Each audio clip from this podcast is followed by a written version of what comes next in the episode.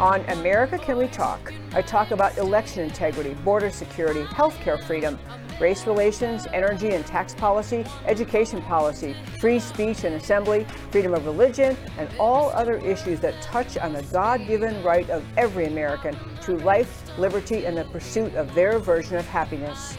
Stay tuned.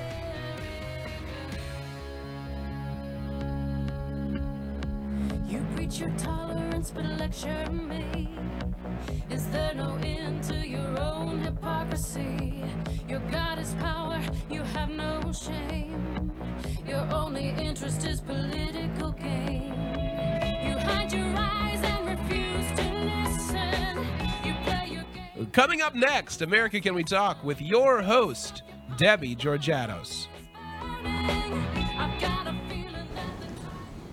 And hello and welcome to America Can We Talk. I'm Debbie Georgatos. Thank you so very much for tuning in on one of our Thursday shows. Love the Thursday shows because they do what I love to do, which is deep dive, get into a topic, and really talk it through with an expert, a thought leader.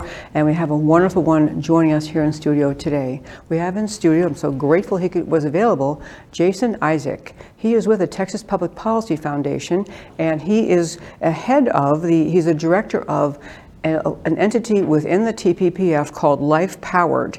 And I love what they say about what it is. So I'm going to read it very quickly. A national initiative of the Texas Public Policy Foundation to raise America's energy IQ.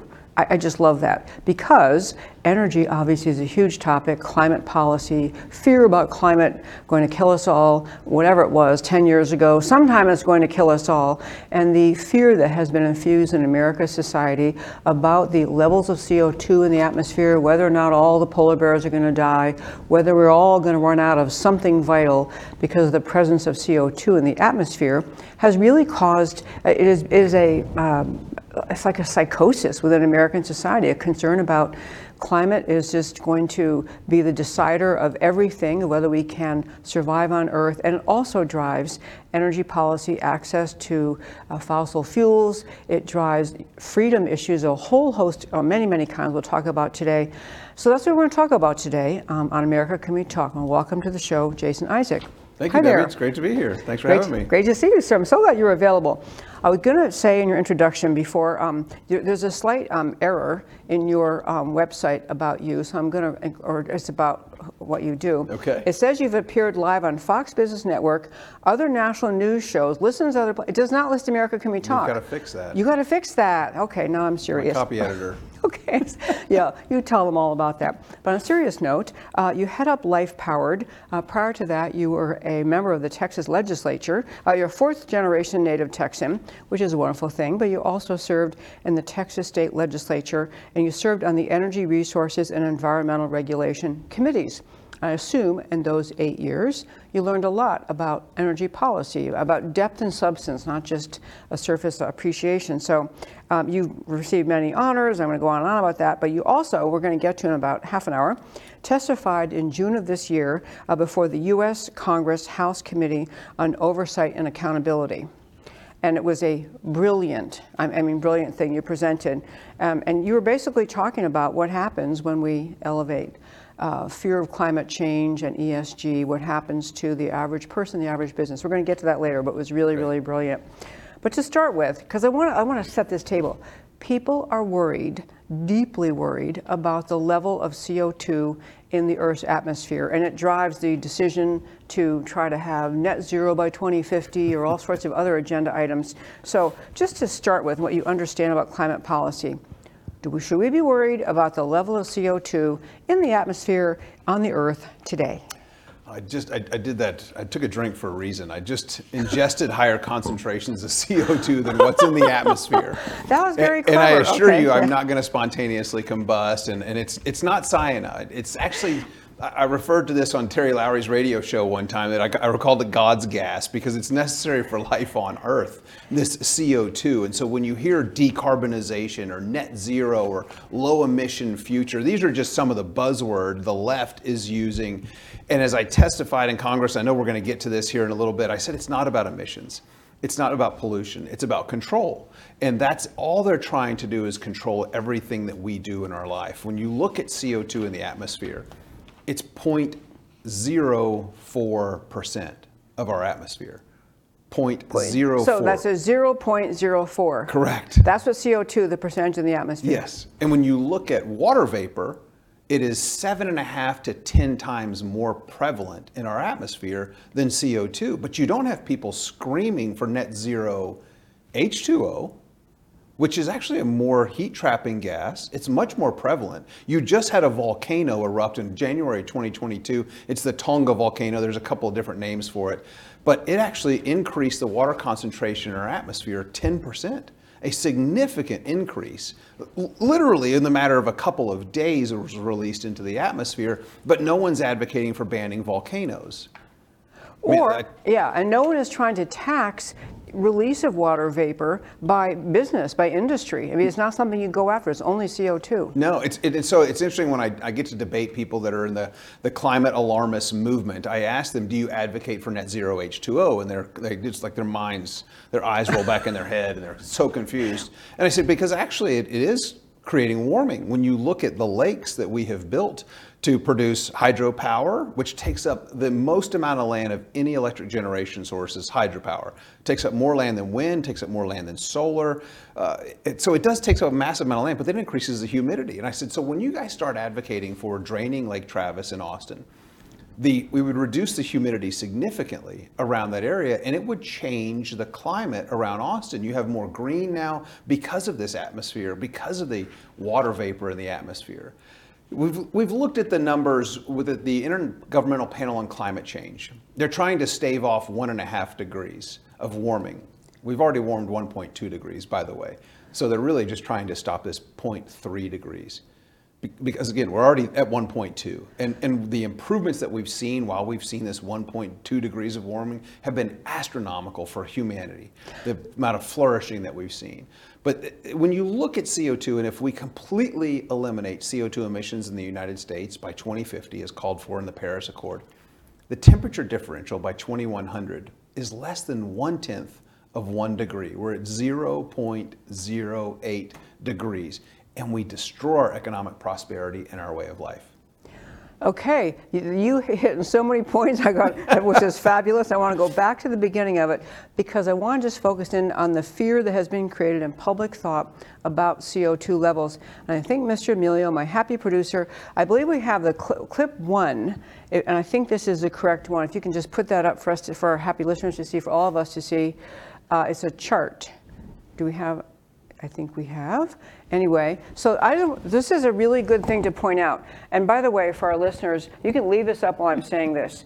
Um, during the time uh, of doing the show, last 10 years, I reviewed at great, great length a submission made by two, these are people, these are PhDs from Princeton and MIT, so they're very bright people, uh, Dr. Happer and Dr. Lindzen, and they submitted a lengthy, lengthy comment to the SEC when the SEC wanted to uh, promulgate yet another regulation related to ESG, more disclosure about about how much uh, CO2 does your company put into the atmosphere and what are you doing to, to remit it. So they, they submitted a very lengthy piece just to say there's no reason for this regulation. Point one, I want to be sure we all get clear. This is a chart, and for those listening, I'm sorry you don't, can't see it visually. This is a chart uh, uh, entitled Current levels of CO2 are near record lows. It's going back million years before present, so far left, 600 million years before the present, up to basically uh, now. And it's talking about level of CO2 in the atmosphere.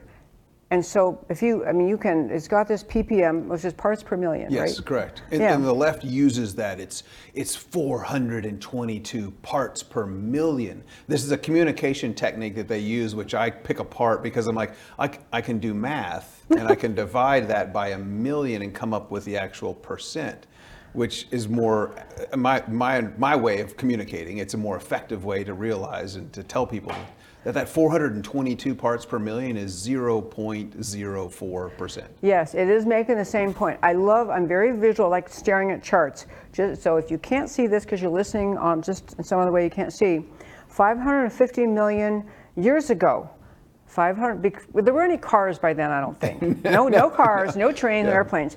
This must be the industrial era that we can't remember very And well. yeah, of course. pre-humans, but hey. Yes. Okay, 550 million years ago, the level of CO2 in the atmosphere was eight, nearly 8,000 ppm, nearly 8,000 parts per million.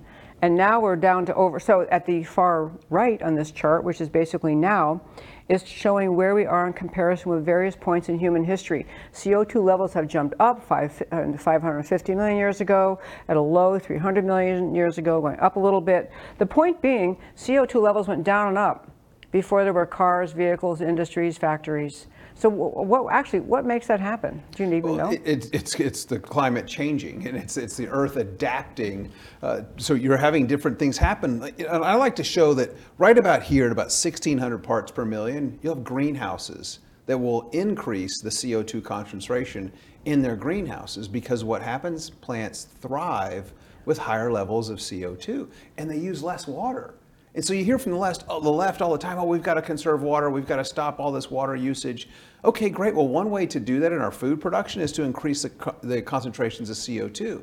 So greenhouses will buy materials to increase it. Uh, uh, right here at 5,000, talking to people in the Navy, this is where a submarine will resurface and replenish its air at 5,000 parts per million. And we're at 422. Yeah, we're, we're- we're way, almost way down way here. low. Um, and, that, and that number does vary depending on the time of the year as seasons change. They use one monitor in Hawaii to measure the CO2 concentrations in the atmosphere, and that's taken as the science. Maybe that science needs to be questioned because it does. It drops, drops into the 300s and it'll go up to the 500s, just depending on the time of the year. And really, the life cycle of plants uh, in the atmosphere do impact that. It- It's an astonishing thing, and uh, really for people who don't want to be as wonky as I like to be and read so much stuff, this chart is telling you. I'm going to go on to our next point in a minute, but this chart is telling you that long before anything, the combustion engine, whatever you call it, combustion engine, long before there were airplanes and all that, we had very, very high levels of CO2 in the Earth's atmosphere. And actually, Earth just kept rolling along, climate's mm-hmm. changed, and we progressed. So that's the first one. Any other points on this one before? And it, actually, say your number again. The percentage of CO2 in the atmosphere is Is point 0.04. the entire atmosphere made up of water vapor, Yes. nitrogen, whatever other stuff. Yes. Okay, so let's hit chart two. Do you have that one also? Okay, because I think these things are. Um, this is a comparison of global temperature records for uh, two periods in the 20th century. Uh, one being 1895 to 1946, and the second one being 1957 to 2008, which obviously the one on the right has occurred at a period where we had cars and planes and all that. And this is global average temperatures in time over the years. And again, if you can't see these, it's exactly the same. Yeah, this is pre-industrial area that you're looking at here. Um, and then we're, you know, we're in this current industrial era that we're living in right now. And you do see a decline, and that decline has continued for about seven years of temperature reductions. But you don't hear about that. What you'll do is you'll have the, the, the so-called climate alarmists that call themselves climate scientists will cherry pick certain data to, to sell their point. And they will ignore the fact that in the 30s, 1930s, it was as hot as it is this year.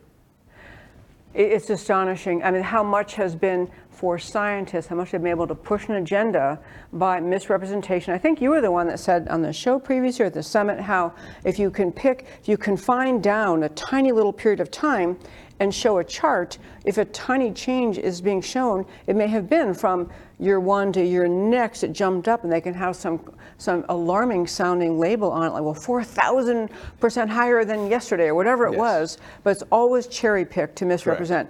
Now, Emil, Yeah, and, I, and I am, I'm intentionally cherry picking data as well, showing that it's cooled over the last seven years. I'm not concerned about that cooling. We're coming out of an ice age. Our planet's probably warming, but that's been good for humanity.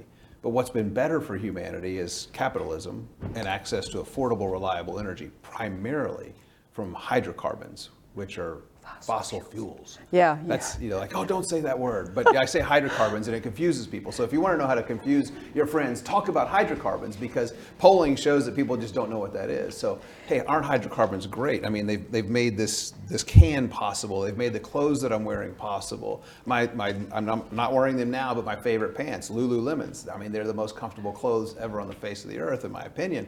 Um, but they're made possible because of access to fossil fuels. They're made with hydrocarbons.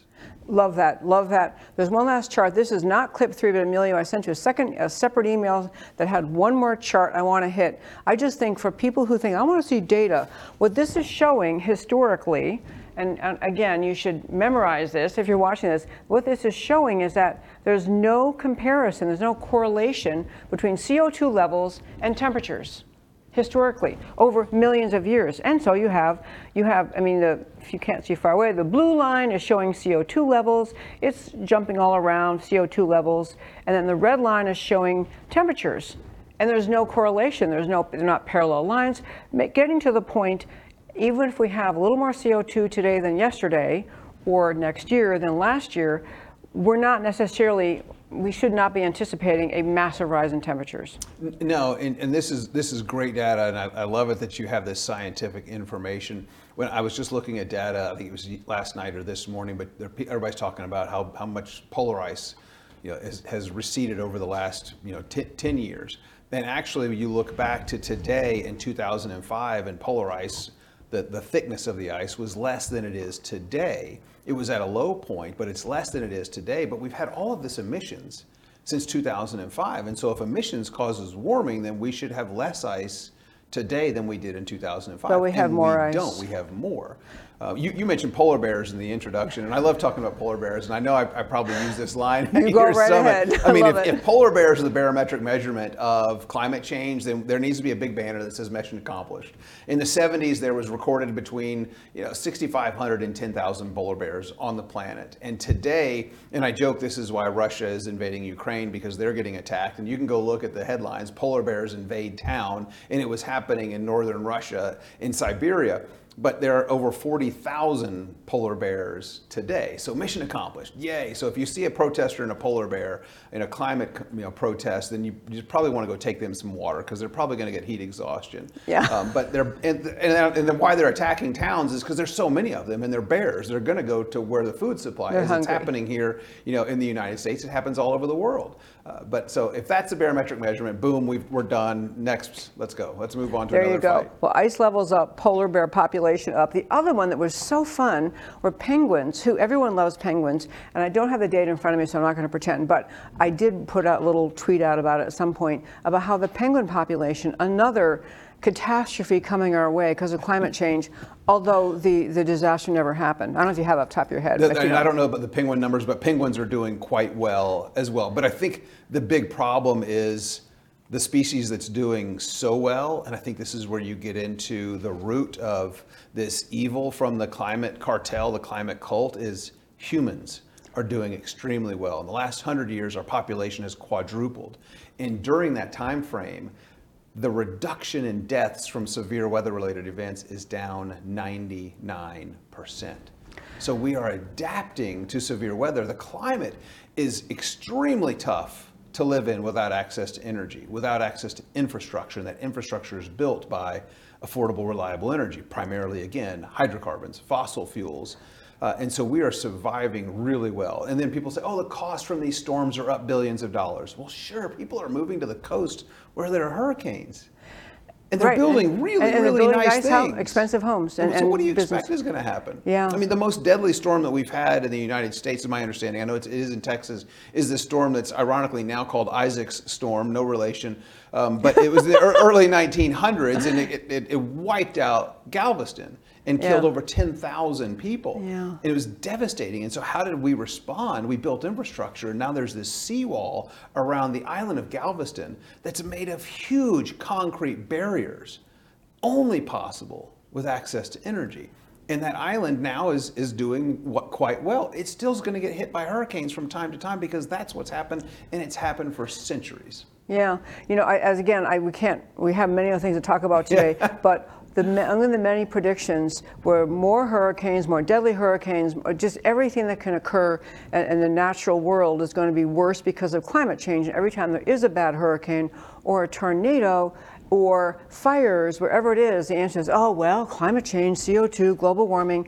And, and facts like you presented, and I know the same kind of facts are available about the frequency of hurricanes, the harm from hurricanes, it just doesn't make it past the desks of smart people like you into the, I mean, the mainstream media is just jumps on the idea, oh, look, hurricane must be climate change, and those mean oil companies are probably at fault. I mean, if you have Yeah. the, the wind blows the wrong way, they're going to name that, oh, this deadly storm wind, you know, Irene or something. They're going to come up with some crazy name as they're doing for all these storms now and weather events. They're starting to name them to put fear into people. And that's what they're doing. They're peddling this fear.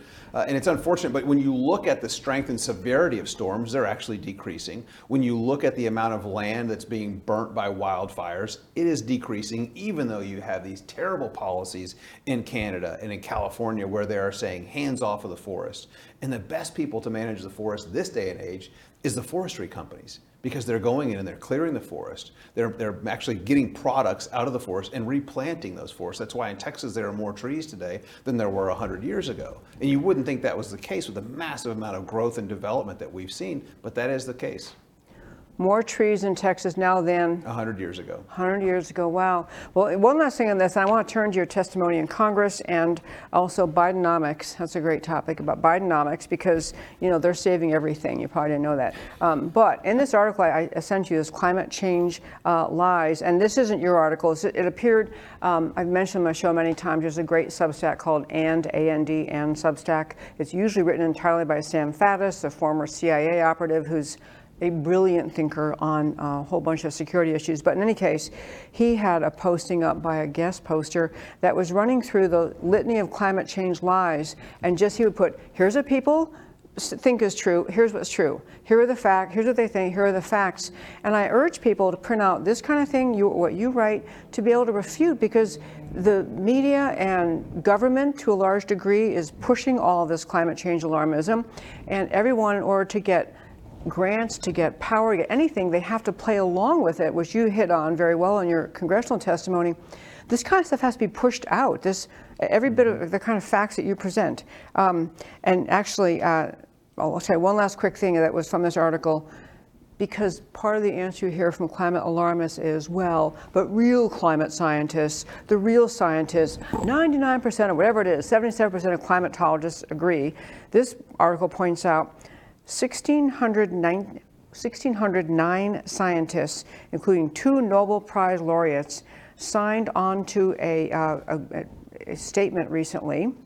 These are climatologists, scientists, professors, the declaration there is no climate emergency, and they strongly oppose the harmful, unrealistic net zero CO2 policy.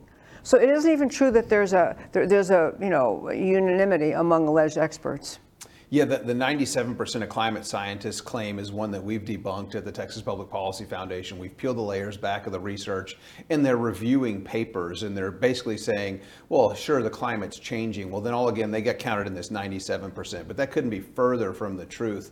Uh, and when you ask most of those scientists, they're, they're like these 1,600 or 1,600 plus. These are Nobel Prize winners that, are, that have signed on to this pledge that we are not in a climate crisis. Uh, and it's quite the, the opposite. We're doing quite well. And it's been great to see over the last decade, you've seen people like Bjorn Lomborg, who's kind of a leftist, move to the right. That Yeah. if we'd been spending money, in, instead of wasting it on so-called climate solutions and spending that money helping people, we could have lifted a billion people out of poverty and saved a ton of money doing it. And those people that, when they get lifted out of poverty, they live longer, healthier lives. I know I talked a little bit about that summit, and I'll probably share some of the numbers today about who's impacted most by climate policies.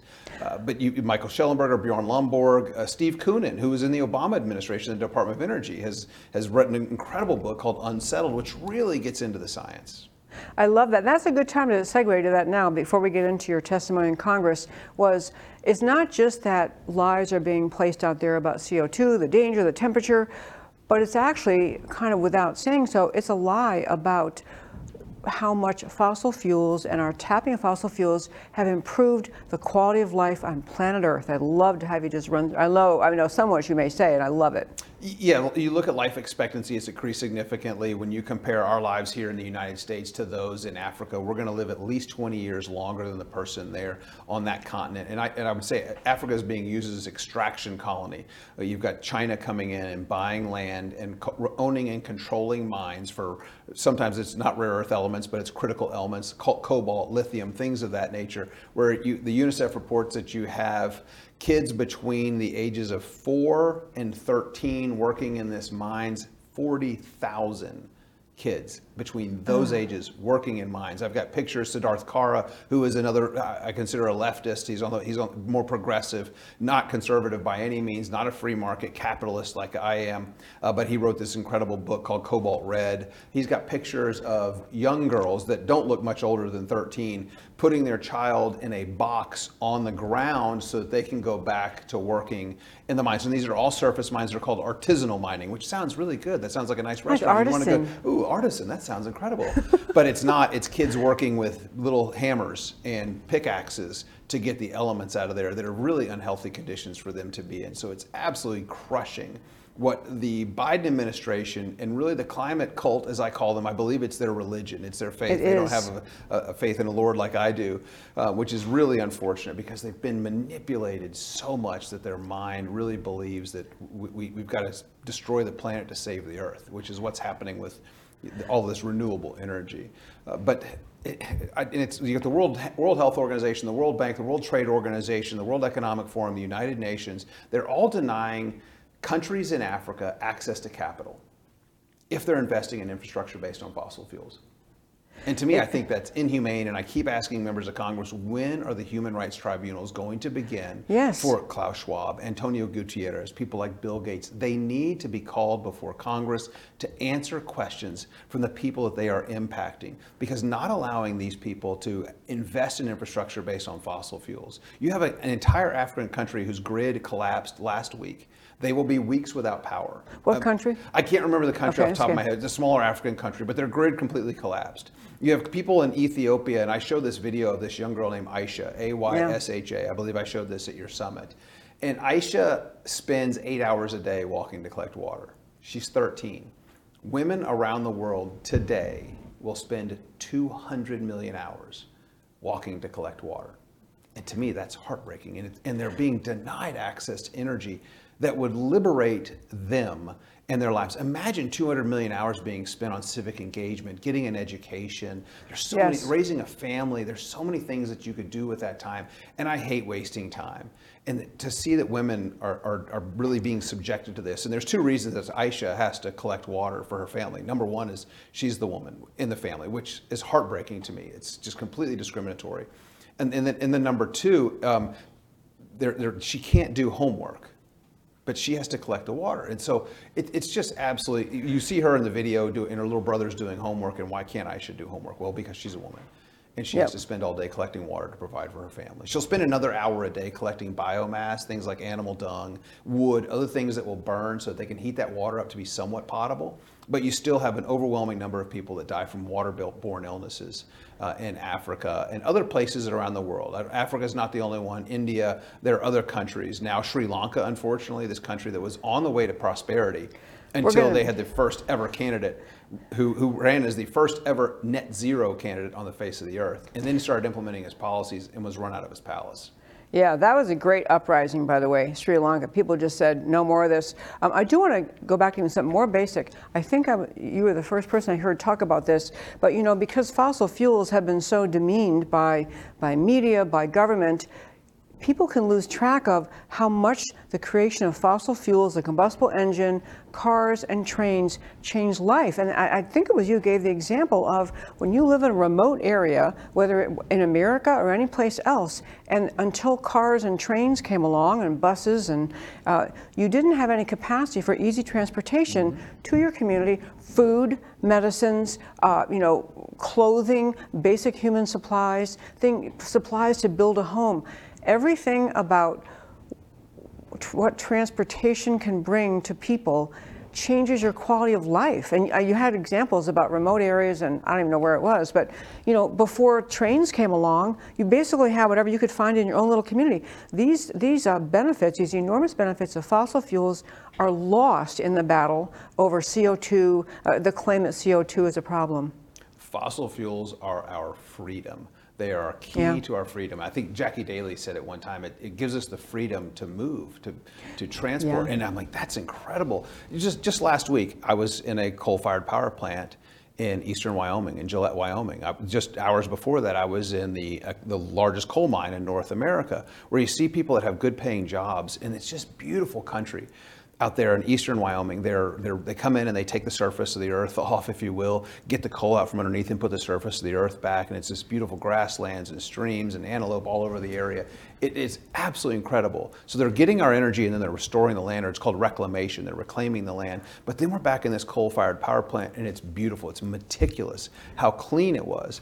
And, and we get to show this video to legislators there that why we're world leaders in environmental protection in this country Yep. because we use pollution control technology. So we capture the things that are coming from the burning. So the only thing you're seeing coming out of a smokestack is really water vapor. So it's not it's not even a correct name to call it a smokestack. It's really a steam stack. Yep. You're just seeing water vapor come out. Those that, that, that deadly greenhouse gas that's also required for life on Earth. You know, water. Yeah, you know, water, yeah. Okay, so I'm going to turn to, because part of it, so it's one thing to have the scientific community uh, misrepresented by many people in media, and then also have the push from government, funding coming to the government, from the government for people who will do things. We're going to hit the carbon capture uh, manufacturing or, or factoring coming in a moment, but the other thing that's happening is this this culture of climate as a religion, and that's what it is. It has invaded our politics and our laws. And so you did wonderful testimony, uh, and again for our listeners, this was testimony uh, by our guest today, Jason Isaac, uh, before the U.S. House Committee on Oversight and Accountability, and it was is posted under Life Powered, where uh, under TPPF, and um, which I got and printed it out. And I lamented earlier, talking to Jason, that I got my yellow highlighter out to highlight the important sentences, and the whole thing is yellow because it was an amazing, amazing uh, testimony that you, you. presented to Congress. So uh, you're starting with, I guess, you're you're basically talking with them about ESG. Just run through what ESG is. What was your your several your top points you were trying to make? So, so ESG, probably better known, people understand social credit scoring, which the Chinese are pushing on their people. They're tracking them, they're watching them cross the streets, they're giving them demerits if they jaywalk, things of that nature. ESG is the social credit scoring for businesses here, primarily in the United States, but European as well. Uh, it stands for environmental, social, and governance. So, how are your environmental policies at your company? How are your social policies? Basically, the social part is DEI. Are you implementing diversity, equity, and inclusion within your corporation? You know, forcing companies to hire people that may not have the merit, that may not have the job qualifications, but they look a certain way, or they act a certain way, or they identify as a certain way. And then your governance is how much money are your executives giving to Republican candidates? Is really what it boils down to. to Republican candidates. Of course, yes, absolutely. if they're doing that, they're out. Yeah. Yes, and that and that's what it is. So we want to know how much your executives are giving to political campaigns, but it's primarily weaponized against conservatives. And, and ESG has been weaponized against country companies to the tune of what's happened in the oil and gas industry. I started to hear from oil and gas producers saying, well, we can't get access to capital. Our bank won't loan us money anymore. And I'm like, well, why? Well, it's because we produce oil and gas. I'm like, wait a second. But you're a profitable company or, or dealing with these, some of these executives that I get to talk to. Like they've built several profitable, very successful companies, and now their banks are cutting them off. And I hear from from one uh, guy named James Lofton who testified in front of the, the, the House of Representatives in Texas, and he was he jumped up to testify in support of a bill that I, I wrote the first draft of. And this bill says if you boycott, divest, or sanction fossil fuels in the state of Texas, you can no longer do business with the state of Texas, not in, but with. So you won't get any state contracts, and then if you have state contracts, you're going to lose those. Uh, and this was really targeted at those companies that were weaponized, those financial companies that were weaponized against American energy producers. And I didn't know this guy James, and he jumped up and testified. I got a little nervous when he did because sometimes you'll get witnesses that'll gonna just go off on a, a tangent and they'll kill your bill if you're working, you know, to pass something and completely unscripted. And he jumped up and he says, actually, I was here to testify for a couple of bill, bills dealing with the Second Amendment, but I'm, I'm sitting in the audience and I'm hearing testimony and I'm reading the bill and he goes, this is a great bill. And he talks about how his business, an oil and gas services company, they don't produce oil and gas, they don't transport oil and gas, but they're a services company, much like an HVAC company that will come into your home or your business. That's what he does in the oil and gas industry. And his bank, Chase Bank, according to his testimony, said, We're no longer going to extend you a line of credit. And this guy had 35 employees and he thought he was going to lose his business. He thought he was going to have 35 families that were going to be impacted by losing his business. And it was heartbreaking to me to hear this. I'm like, wow, how stressed out were you? And he says, I, I, I, I was responsible for 35 families and their primary breadwinner. And the bank said, because I'm in the oil and gas business, they were no longer going to do business with us. Well, fortunately, he went out and found a couple of Texas banks that not only extended him a line of credit, but wound up doubling it because his business is that strong. Uh, Frost Bank being one of them here in Texas. So that, that's a great story, but you do. You have these financial institutions that are weaponized against American energy producers. We've heard it time and time again. A Bank of the West, which is owned by this French Brazilian conglomerate, they're on the boycott list in Texas. It's called BNP Paribas because they say we are no longer going to do business, make our services available to companies that earn more than 25% of their revenue from the production of coal or oil and gas. Well, that's a com- complete discrimination against American energy. BlackRock, being the biggest financial institution on the face of the earth in the world, uh, manage over $10 trillion in assets. They actually control much more than that through their software systems, but they're on the boycott list in Texas because of a bill that I, I wrote the first draft of. The legislatures, legislators passed it. The governor signed it. It became law. It was a priority from our lieutenant governor here in the state of Texas in 2021. Okay. The first state in the nation to pass such a policy, pushing, pushing back against these woke political ideologies that companies are forcing on us. I just love that. And you, you covered a lot in that in what you just said, which is wonderful. And I wanted to just go into some of the details of, of your testimony because I thought it was really, uh, and actually, before I do that, I want to ask you about this. So you're in Congress and you have this brilliant testimony. Did you read this into the record or you just turned it in? You know, it's interesting. I just turned it in because I'm sitting there, and uh, I've this is my third time I've testified. And, and Debbie, I'm, I'm like, you know what? I'm not going to read. I'm going to talk from the heart. And so I just, I'd already submitted it electronically because they want to pick it apart Yeah, yeah. and try to ask me questions. And you know, the Democrats will show up and and they'll they'll attack you for their five minutes and won't give you any opportunity to respond. So I Yeah. said, you know what? I'm not going to read it. Mm. It's already been submitted. I'm going to tell stories like I just told about James Lofton because I told that story on the record, on camera to members. I gave them specific examples of financial institutions weaponized against responsible American energy producers. We produce energy more responsibly than anywhere else on the planet here in the United States. We need to liberate American energy. But Congress doesn't want that to happen. I, at one point in time during my testimony, I tell people, I'm Jason Isaac, I live a high carbon lifestyle. and I think the rest of the world should too. It's truly where you, you look at places that have C, high CO2 emissions, they're wealthy, they have economic prosperity, it's, and they also have the cleanest environments. Clean air, we're world leaders in clean air in this country. We, we've reduced pollution, not CO2, as you know, they'll call it carbon pollution. It's not a pollutant. Yep, you, have right. emissions of naturally CO2 occurring. and water vapor, but the pollution, the six criteria pollutants that the EPA tracks, we've we've reduced those nearly 80% over the last five decades. We're world leaders in clean We've air. reduced them We've by 80. reduced it. Our air is so clean that during the COVID shutdowns, we had 50% fewer vehicles on the road, and air quality in some cities in the United States got worse. It didn't improve. They were negligible. And then you had a couple that actually saw slight improvements, but they were negligible. They were on the margin because our air quality is is practically so near a natural state here in this country where weather's going to impact it more than, than humans are. African dust blowing in during a certain time of the year, the fires in Mexico, the fires in Canada, the fires in California are going to impact it more than we do. And so I, I, I talk about my high carbon lifestyle and how I love it. And then Congressman Raskin from Maryland jumps up there and refers to me as a carbon king. And I'm like, I love it. I own it. I've got it, I've got it printed on a wallet. It's on my business cards now. I'm the carbon made. king. So I do. I love it. But I, I do advocate for a high carbon lifestyle because it does mean economic prosperity. And with economic prosperity, you get environmental leadership. And I am an environmentalist. And clean air, I love yeah. our land and conservation. Yes. Well, one point, uh, I love all that. One point you uh, talked about, or the, art, the article where you submitted it, my question actually was going to be how much the Democrats picked on you uh, when you finished this presentation, whether you, I guess you didn't read this, but you told stories. I mean, are the Democrats or whoever is against you, but are they picking on specific details, or are they just kind of assuming everyone understands CO2 is an evil and they, they can't get beyond that? So, because I'd had testimony prior, I think they went in and watched some of the highlight reels that I that I later used to my advantage. So, I, I testified twice in the Senate Environment and Public Works Committee. Uh, I think 2021, 2022, and then this was obviously 2023. And Sheldon Whitehouse, Senator, came after me and attacked me during that testimony. And I'll be honest, I had no idea who he was. I, I wanted to go Oh. in naive. I didn't want to do research. I didn't want to be jaded. I had no idea who he was. And someone even was like, "Oh, watch out for Whitehouse." And and again, I had no idea who he was. I know who he is now, but I he came after me uh, and was attacking me and like, "Oh, you are just an extension of the fossil fuel industry. You accept money from fossil fuels." And he holds up these big boards and he's he's just grilling me. How much money does the Texas Public Policy Foundation get from fossil fuels? And and he's just leaning forward. And I said. I said, well, I, I, don't know exactly how much money we get from people that are in the business of fossil fuels, but I can tell you this 100% of our donors, and I should have said, and 100% of yours benefit from fossil fuels. Yeah. And, And- I did, and he just he just gasped and gasped and oh he didn't know what to say. We, of course, we have a highlight video of his reaction, uh, which is on our YouTube channel on TexasPolicy.com, uh, which is just I, I loved it. I had so much fun. It was great.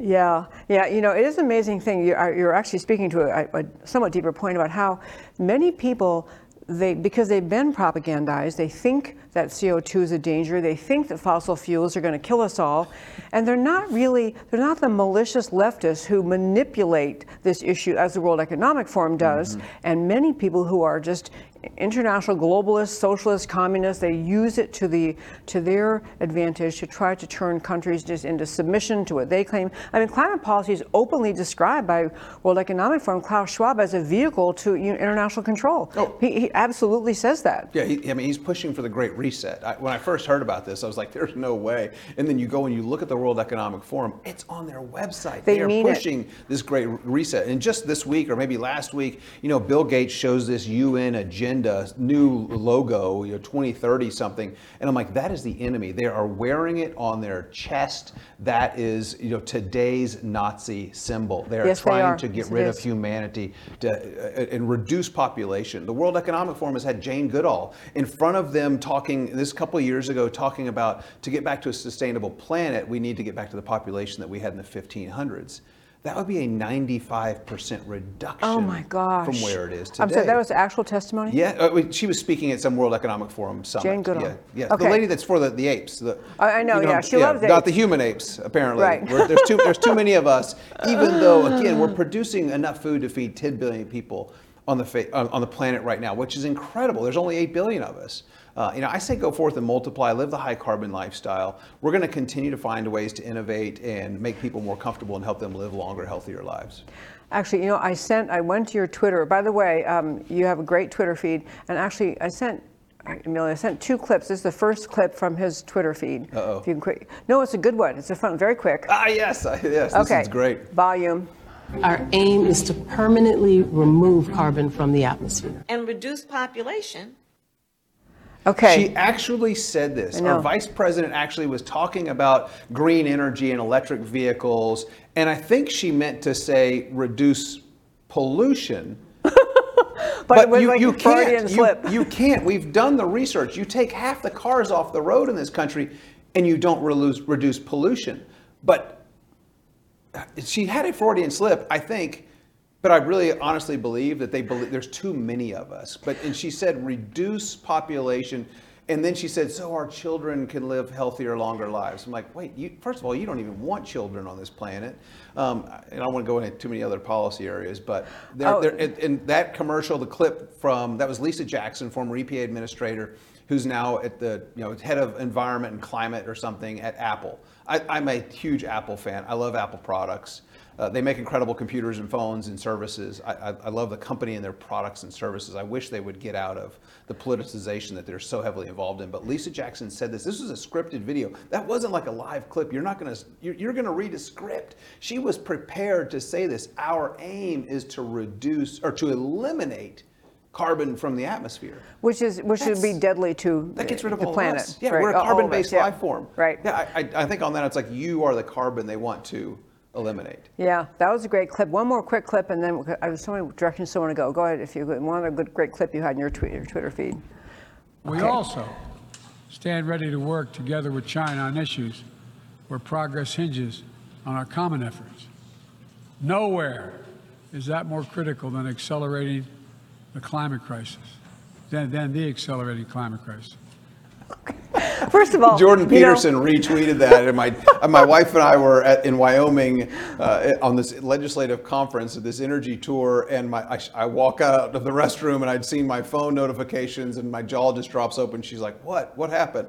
And I said, "Well, Jordan Peterson just shared, reposted one of my exes or whatever they call them now. Yeah. Um, and you know, he's got 4.7 million followers to my 12,000, and so we've had hundreds of thousands of people see that clip. But the fact that the Yeah. Biden administration is working with the the Chinese Communist Party, the CCP, to accelerate the climate crisis, which is a Which mental is exactly disorder. what Yeah. he's doing. Yes. Exactly. Yeah. Okay. One quick thing you mentioned in your testimony, I didn't know about it. Someone hit Bidenomics, but I, you know, you talk, and many people talk about Vanguard, BlackRock, State Street. They're all involved with essentially limiting your financial capacity to get any lending, to get any support, unless you go along with their ESG thing. Correct. And so, I mean, which I had not stopped to think about. You made reference actually to your policy director, Brent Bennett, PhD, pointing out keeping politics out of Texas pensions through proxy voting reform.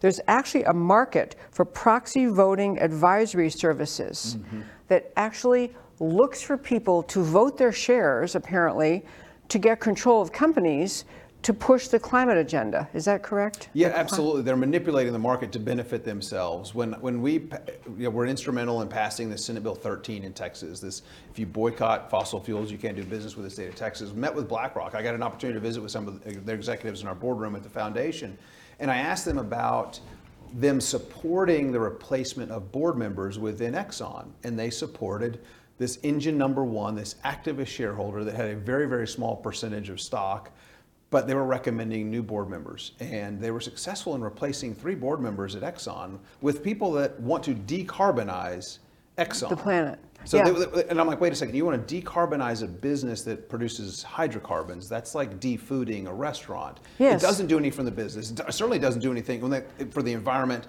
or to mitigate a changing climate. Black's like, well, we don't want to get into that.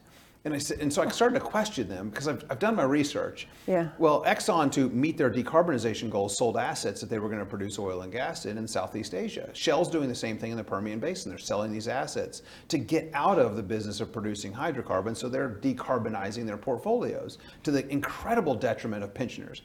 But Exxon sells these assets in Southeast Asia, and guess who they sell them to? PetroChina.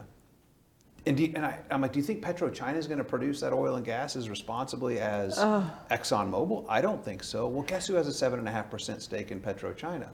BlackRock. Oh, yeah. Uh, yeah. And so BlackRock's not decarbonizing. They're just forcing, and that's why I call this the China ESG agenda. It is a pro ES, a pro China movement. Look at all the, the places where we're, and, and Biden lifted the, the mandate that solar panels and the components go in them be manufactured in the United States because it just doesn't happen. They're manufactured and made in China. He lifted that mandate that was in the Inflation Reduction Act to the benefit of China. So China's sending us all these solar panels and, and manipulating our energy markets, and it's crushing Americans. Just real quick, in Texas in the last three years, we've seen a 25% increase in cost of electricity. Disconnect notices from 2021 to 2022 in the United States for electric utilities went up 30%. 30%. People are getting their electricity turned off. I started working at 12 years old because we got our electricity turned off and I wanted to help out around the house. So I'm cleaning up animal stalls so that we can help out and get our electricity turned back on. It's pretty critical to have. Uh, so I- that's that's where my background is. So I know how important those costs are. 76% increase in natural gas disconnects from 2021 to 2022. That's Bidenomics. Okay, that's actually, let's jump into that then, because you had a great piece, um, which I was telling beforehand was also wonderful about Bidenomics.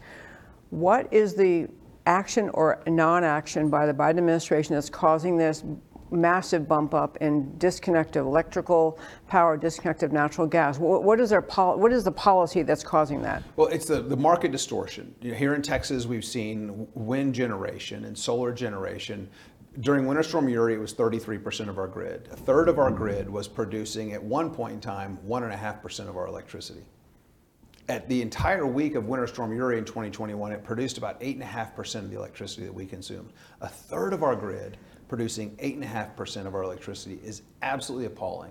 But there's no reliability requirement for electric generation. So you can put you can put a bicycle on the grid and get paid subsidies and call it renewable energy and just pedal when you want and produce electricity and you're going to make out like a bandit. But what happened is you had two thirds of our grid, natural gas, coal, and nuclear, producing over 91% of the electricity during the week of Winter Storm Uri.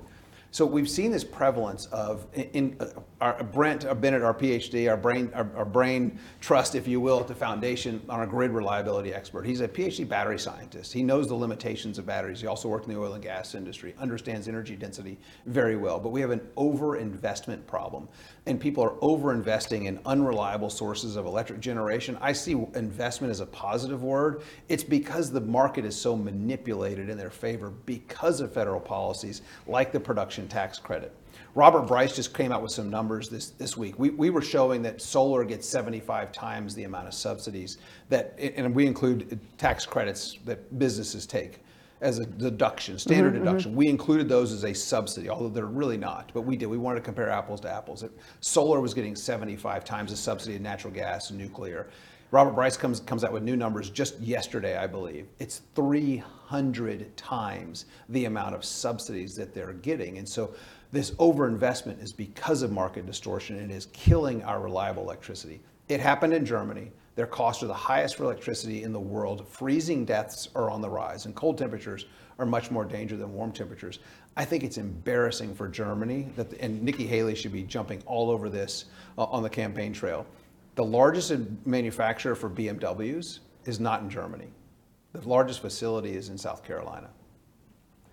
There you go. I want to go back to 300. This because uh, one point I was going to make about all the subsidies that the government says they want to give to these naturally occurring, uh, you know, to um, solar, wind, and all that kind of stuff. When they say they give subsidies, it's just tax dollars. So it's people who work and then they have to pay taxes. The government takes that tax money, use it to subsidize these unreliable sources of energy, which then, which then, which lead to the energy shortages we sometimes, at least we had during uh, that ice storm in Texas. Yes, so we're paying out of We're- multiple pockets. We're paying Yeah. with higher tax liabilities. Our tax dollars are being used to benefit, again, I mentioned China earlier. It's predominantly foreign companies and foreign countries that are benefiting this. You look at uh, most of the wind generation in Texas is owned by Electric de France, EDF.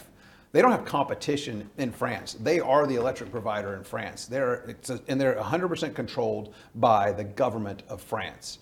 So we are subsidizing socialism in France to the detriment of Americans that are paying higher taxes, much higher tax liability. Our debt is through the roof, and we're paying higher electricity costs for it.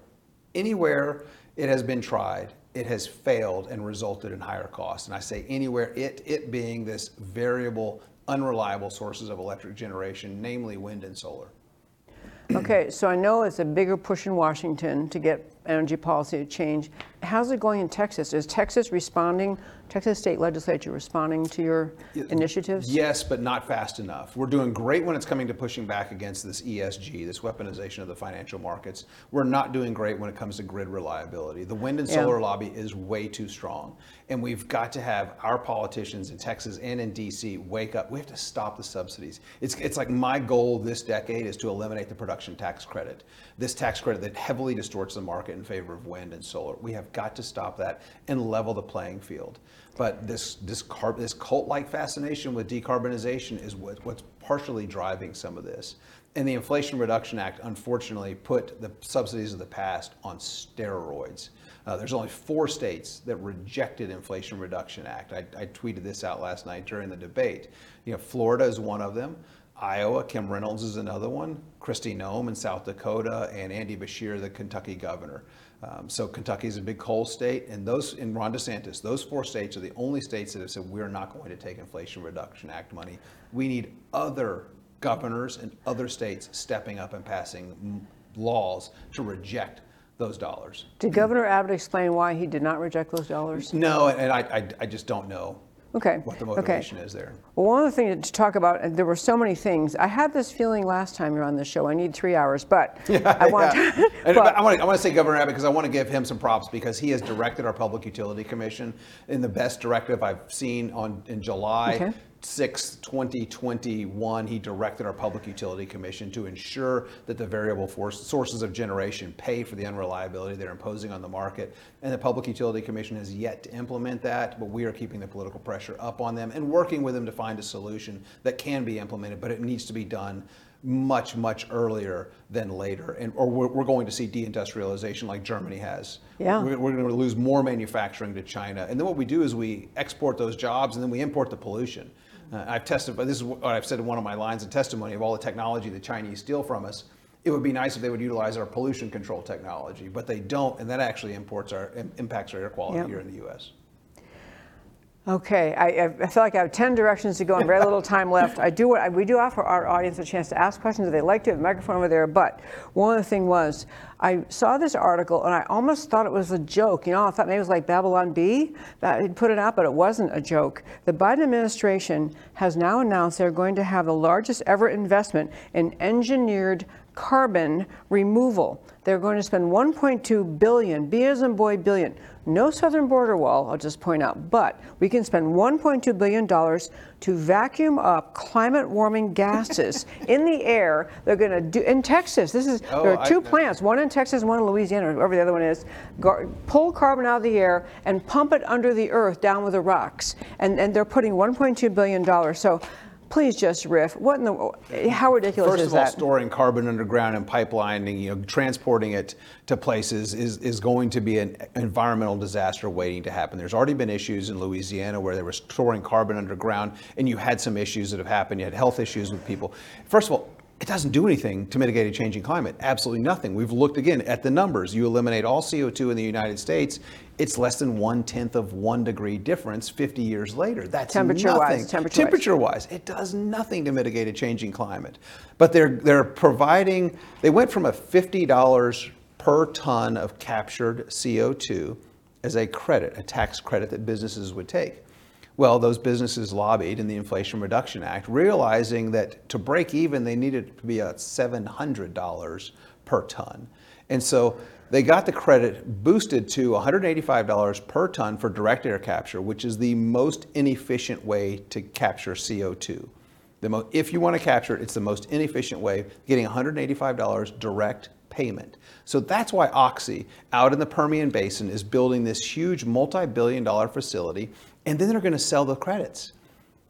There, it's, it's created math. It is the biggest scam. I think I have stuff on my, my Substack at isaacforenergy.com about how this is just the greatest scam of our lifetime. It's the great carbon capture scam, as I call it. Doesn't mitigate a changing climate. It makes energy more expensive, and that expensive energy hurts the poor. These environmental policies, I saw Gavin Newsom last night after the, the debate, and he was just smiling and talking about the environment. There's a reason why he's being sued by a group called the 200. It's over 200 civil rights organizations that probably not watching. They're very leftist progress, progressive groups. They're not certainly not affiliated with the Texas Public Policy Foundation, but they're suing the state of California for violating the Civil Rights Act because they say their environmental policies have a, a discriminate impact on communities of color. The lead attorney on this lawsuit calls California's environmental policies green Jim Crow. That's her words. Okay, this is actually, you know what? I'm very sorry. I had not caught up with that story. Um, I love that. I do want to go back for a moment. I didn't know you had a Substack, Isaac for Energy. I mean, you write so well. So, my happy listeners, Isaac for Energy on Substack, please go check that out, along with the information at Texas Public Policy Foundation. I think I've sufficiently run out of time. Actually, anyone, if anyone has a quick question, I, I have a bunch more, but I always say we can. Anybody have a question? Okay, no questions. Good. Okay, so I want to go back to this though about uh, Gavin, about first of all about politics overall and how people react to the climate thing. There are people using climate ideology to gain political power. It is World Economic Forum, it's all of the mm-hmm. globalists, it is many people in the US government, it's the Biden administration, it is, it is many leftists in this country. But the other problem is the propagandized masses who truly believe they feel so virtuous if they if they stop driving their car, they work from home or they avoid taking a vacation driving the car because it might hurt things. We have a propagandized population in America just overwhelmed by fear and overwhelmed by, by false prognostications about what will happen if you burn too much energy, if you if you you know go on vacation someplace and the flight takes too long. I mean, we now have France that has limited uh, short short distance flights. The the law now is you can't you can't take you can't fly short distances anymore. Airlines had to stop that because it's you know too much gas burned or too much fuel burned. You have to. Uh, so how do we get America? I mean, the the mass in the world, especially Americans, to wake up and just stop saluting to the climate agenda? I'll pitch another Substack that we have. It's called Classroom Powered. It's our education effort, something that we started years ago or, or, working on years ago. And then we hired an education coordinator about a year and a half ago to lead this effort. A year and a half ago, we had three curriculum units for use in the schools in Texas. It was really focused on ninth and 10th grades. They were STEM focused. So three units that aligned with the standards. We had maybe 125, to maybe, maybe at most 200 kids learning these on, on an annual basis just a year and a half later, we have over 20 curriculum units that align with state standards. Because of one person that we hired, she's made this her passion uh, and, and, has done an incredible job. Next month, October, this year, October is Energy Awareness Month. We have over 40 teachers signed up that will be teaching 3,500 kids positive things about access to affordable, reliable energy. They'll be teaching them classroom powered curriculum units. You can find out more about this. Look, search classroom powered if you want to support this effort, I think this is this is how we. And, and I told this to people a year and a half ago. This is the seed that we are planting that will provide the fruit in the shade 20 years from now and will help kids stop them from suffering from climate anxiety, which is a named diagnosis now yes. that over half of the population, half of the children suffer from. And they shouldn't. They should want to export affordable, reliable energy from this country that we produce more responsibly than anywhere else. And when I took this job at the foundation five years ago, my boys asked me what I was going to do. And I said, I'm going to go work to end poverty around the world. And you do that with American energy. That is so well said. Okay, so we are out of time. I do want to encourage our listeners again. Uh, first of all, thank you, Jason Isaac, for being here today. Thank you so very much. Um, for people to follow you and follow all that you do, Texas Public Policy is at texaspolicy.com. Correct. They can find, when they go there, put your name in, they can find the things you write. Yes.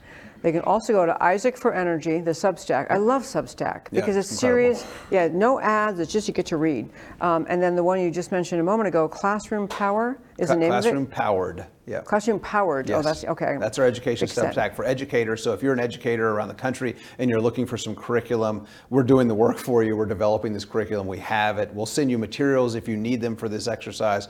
But we, we have some good, unbiased information about energy produced in this country. Yeah, it is the most amazing thing to have not just Americans, but so many in the world I keep using the word propagandized, hypnotized. Uh, they have been just, they have been inundated with lies about climate, about, about the danger of CO2, danger of fossil fuels, danger of driving their car. It causes a, a world to be more timid, more uh, just live in fear, and it absolutely is being manipulated in order to gain political power. And so uh, what you, the work you do is extremely important. So again. And I want to tell people to embrace the high carbon lifestyle and help others get there too. It's, it's the way to economic prosperity and environmental leadership. Okay. Jason Isaac, thank you for joining me. Thanks, Debbie. Thanks for being here. Okay.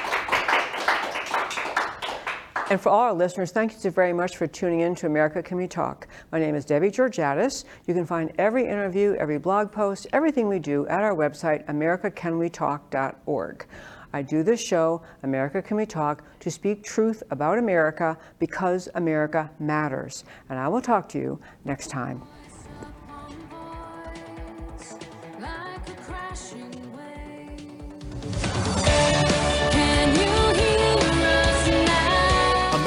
Can We Talk? Truth about America.